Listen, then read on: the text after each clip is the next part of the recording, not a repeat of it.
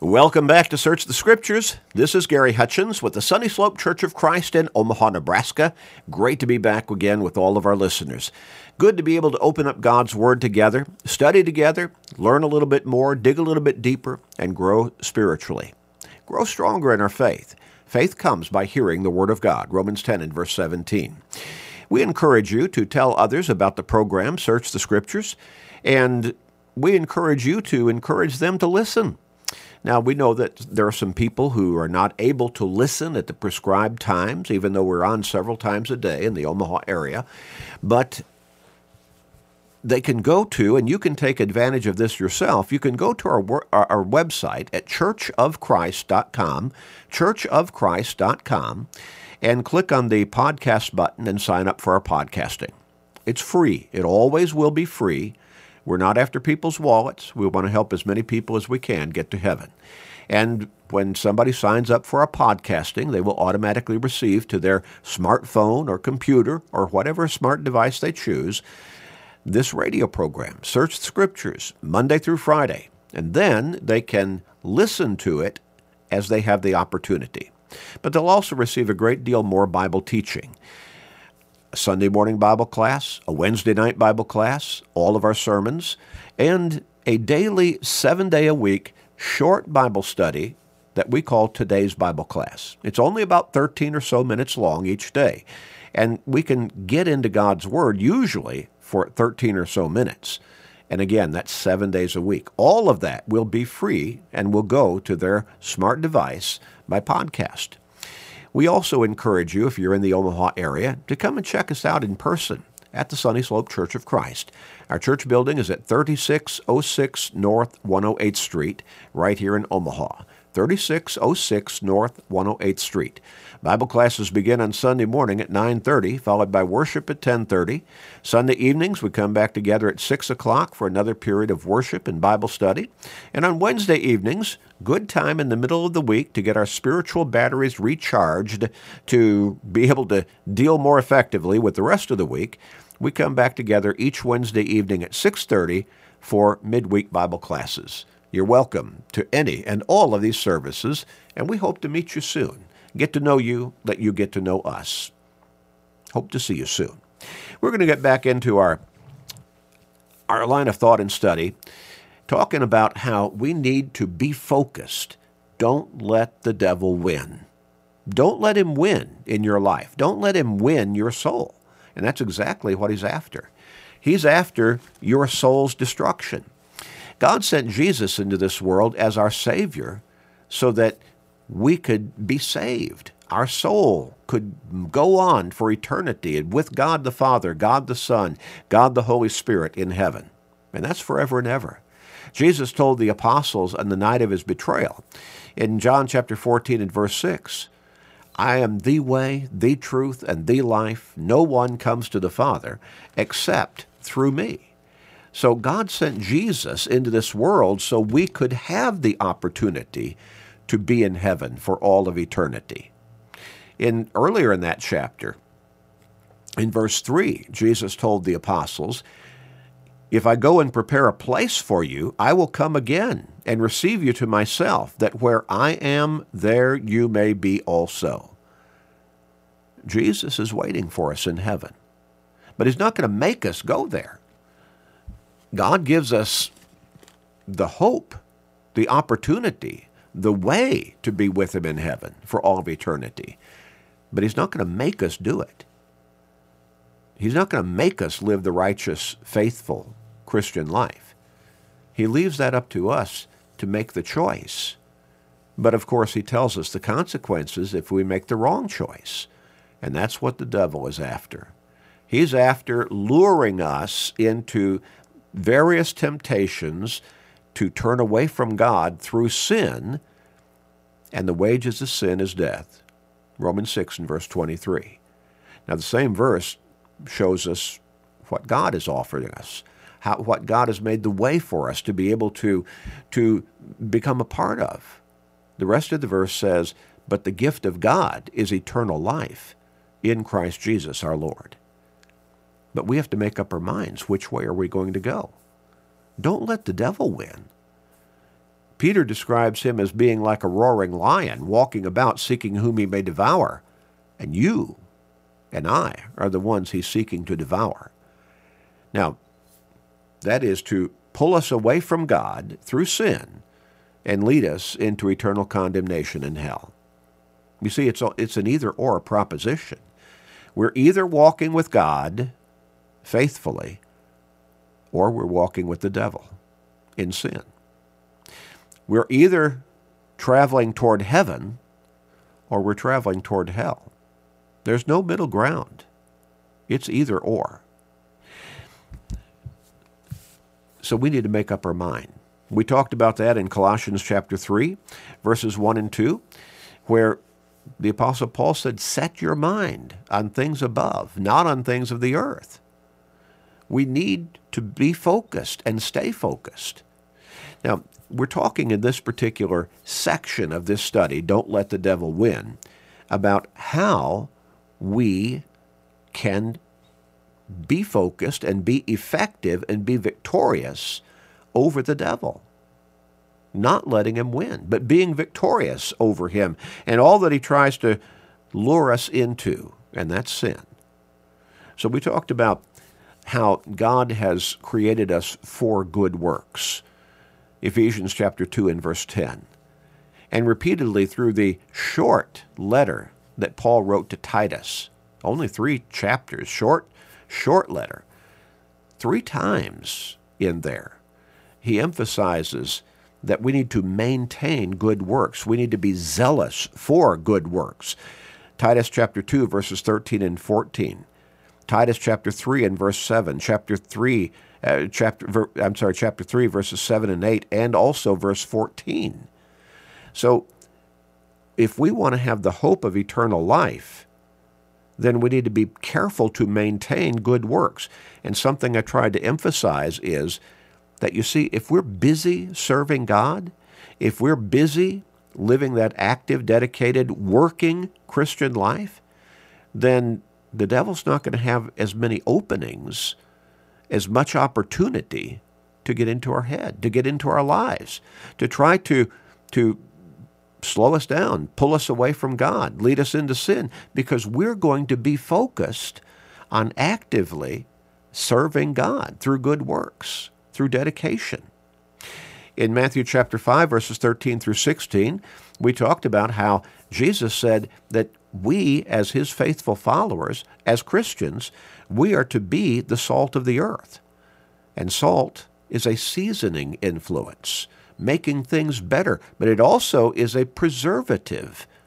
Preservative.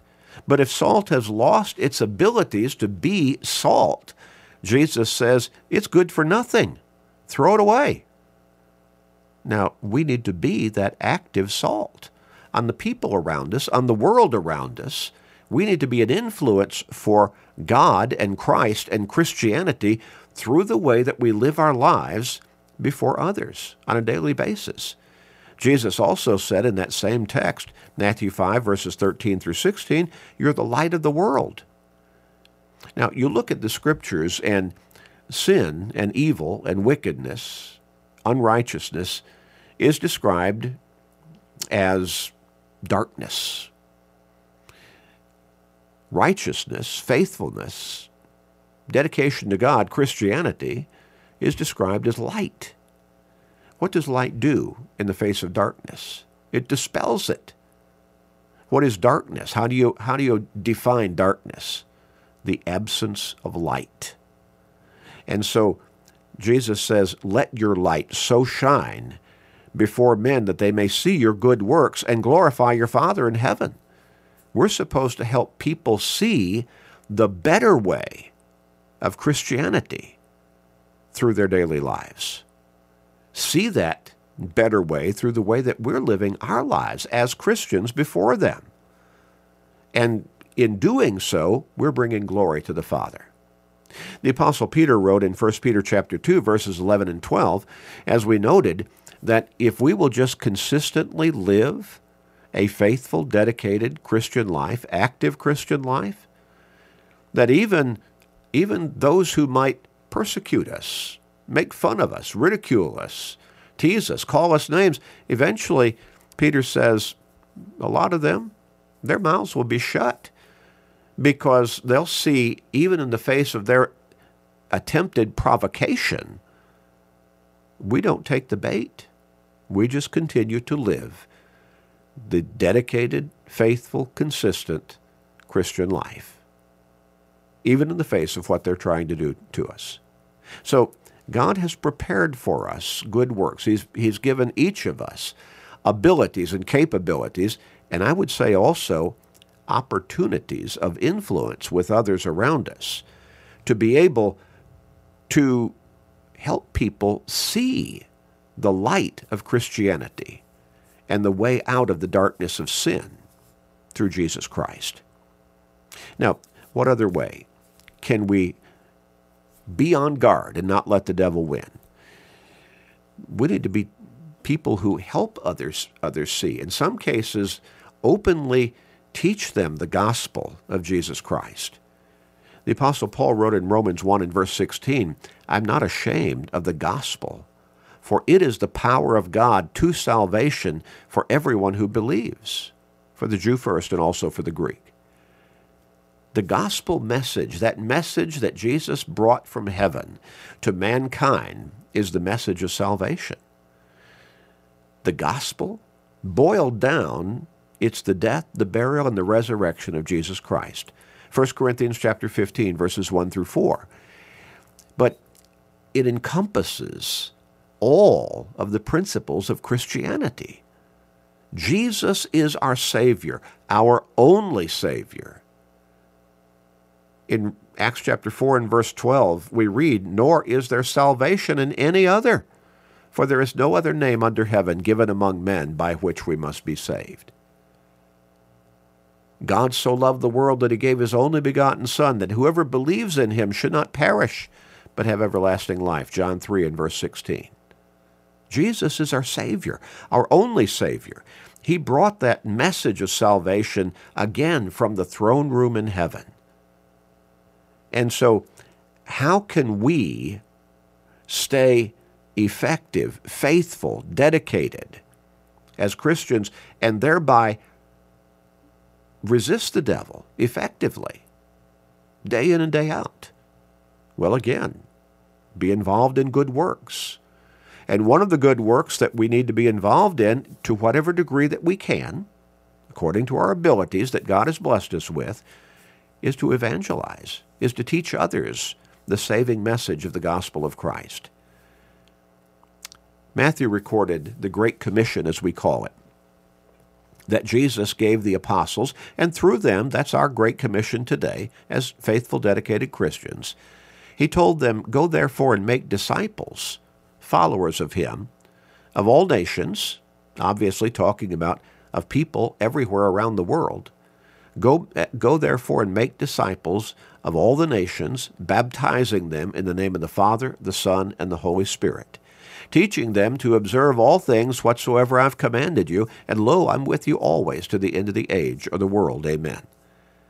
So we need to, in whatever way we can, reach out with that saving message of the gospel of Jesus Christ. As Mark recorded that great commission in Mark 16, verses 15 and 16, Jesus said, Go into all the world, preach the gospel to all creation. He who believes and is baptized shall be saved. He who does not believe shall be condemned. Now that's the message that we need to be preaching. That Jesus is our Savior.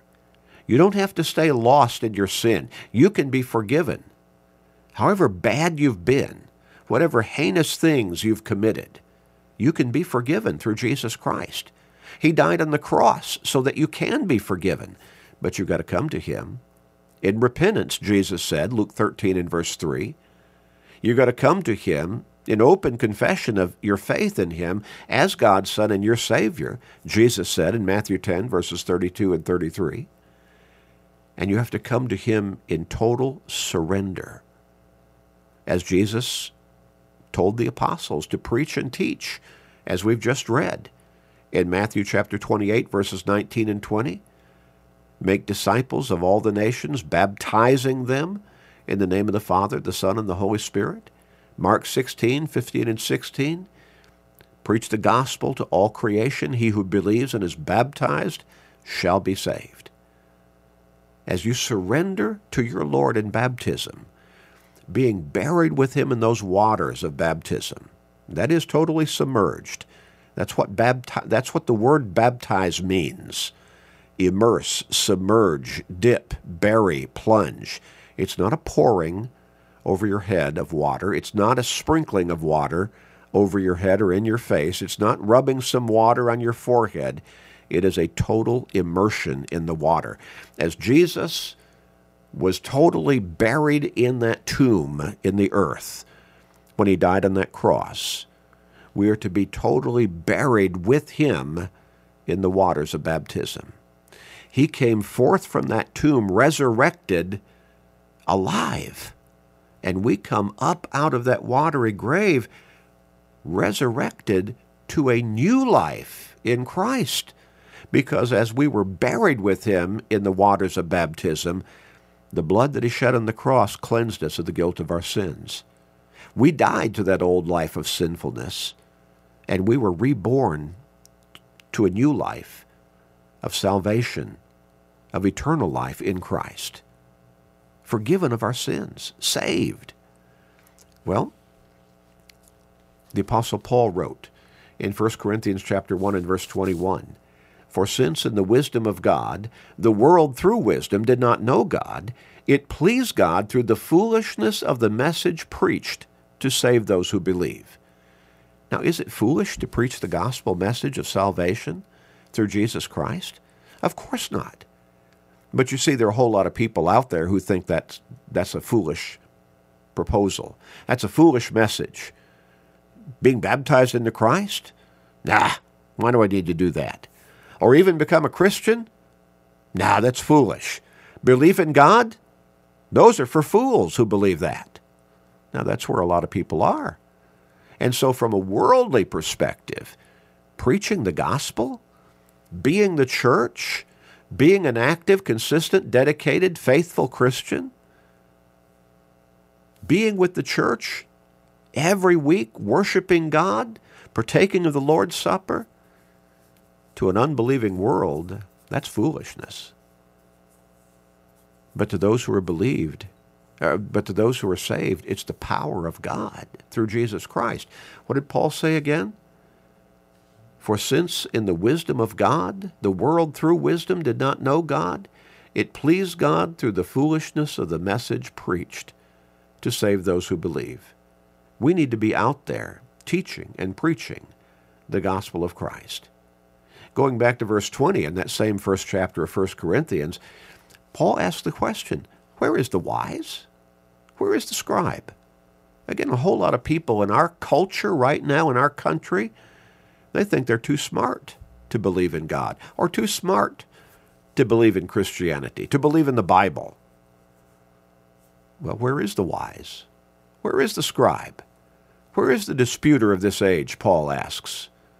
Has not God made foolish the wisdom of this world? Huh. And so, in the eyes of people who think they're too smart, too sophisticated, too intellectual to believe in God, to believe in the Bible, to believe in Christianity, to believe in the church, well, to them, preaching that gospel message is foolishness. But they are the ones who are actually living in foolishness themselves, not the faithful, dedicated Christians. Well, 2 Timothy chapter 2 and verse 2. The apostle Paul wrote here, "And the things that you have heard from me among many witnesses, commit these to faithful men who will be able to teach others also." You see, spreading the gospel of Christ, Christianity, it's a recycling kind of principle. Somebody taught me a long time ago. I've taught a whole lot of other people and continue to strive to do so. And what should happen is those who believe and obey should then teach others.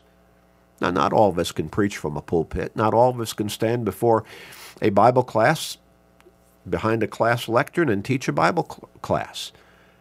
But we can reach out in whatever ways that God has blessed us to be able to do. Sometimes it might simply be, hey, Joe, hey, Mary, I sure would love to have you come and, and worship with us at the Sunny Slope Church of Christ this Sunday.